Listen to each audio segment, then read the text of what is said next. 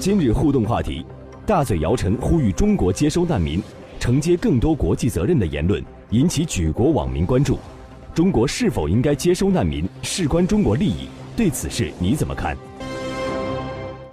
来，各位可以在微信公众平台九一八私家车上来说说你的观点啊。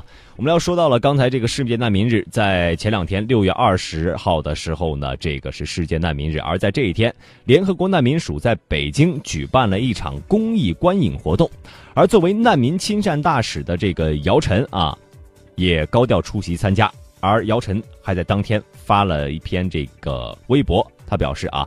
在影院里看到一张张年轻的面孔，争先恐后的表达着对难民问题的看法，特别感动。从七年前的无人关注到今天的热切讨论，好似在撒播荒漠的种子已经生根发芽。没想到这段话却引发了不少的争议啊！就很多网友就吐槽啊，这个姚晨是假装公知啊，吐槽他自己有本事自己去接收难民。而在今天上午的时候呢，这个姚晨就发文否认说啊要接受难民的说法，称自己并未在任何场合表达过这个观点，只是呼吁大家去关注难民这个群体。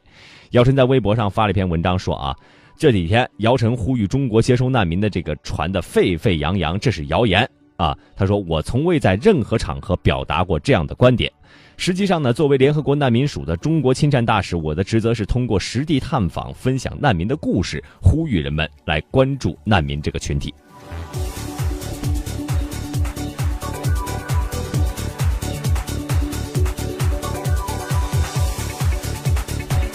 而关于这个话题呢，我们也可以看看微信平台上和网上的这个网民们都是怎么说的啊。对于难民的这个问题啊，这个。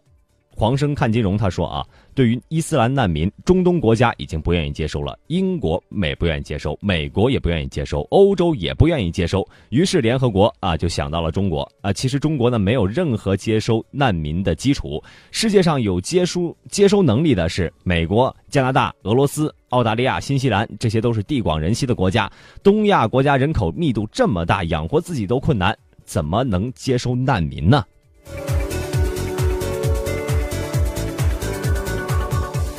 另外呢，微信平台上这个阿克他说啊，中国不是一个移民国家，想让民众接收大规模的难民，确实是非常有难度的。尤其是在恐怖袭击频发的这个大背景之下呢，想让中国接收文化宗教背景差异非常大的难民，呃，非常让很难让民众接受啊。不过随着中国经济社会的发展啊，生活水平提高，社会安定繁荣，必然会有越来越多的外国人想长期的留在中国。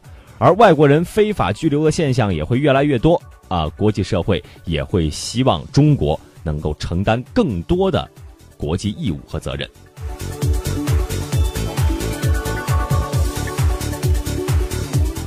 另外呢，这个张友涛说啊，中国坚决不能被忽悠去接收什么难民啊。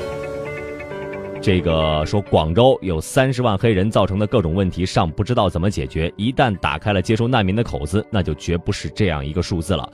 中东和北非的难民在欧盟国家已经成为了社会巨大的负担，而欧洲人谈之色变，谁惹的事情谁解决啊！中国不应该去当这个冤大头。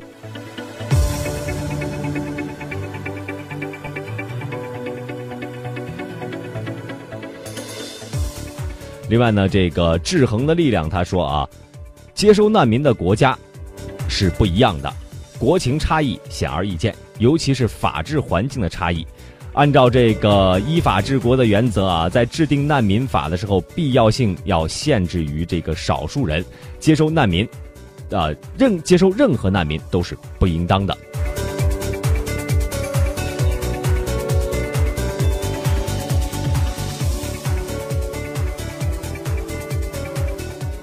另外，这个老左识图他说啊，这个向有关难民接收国家提供力所能及的帮助，这才是一个负责任的大国做出的承诺啊。话说回来，就算一点不管啊，又如何？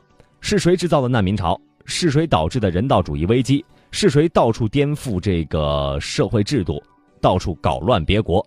这些事情中国都没有干过。那么问题来了，凭什么让中国来接收这些难民？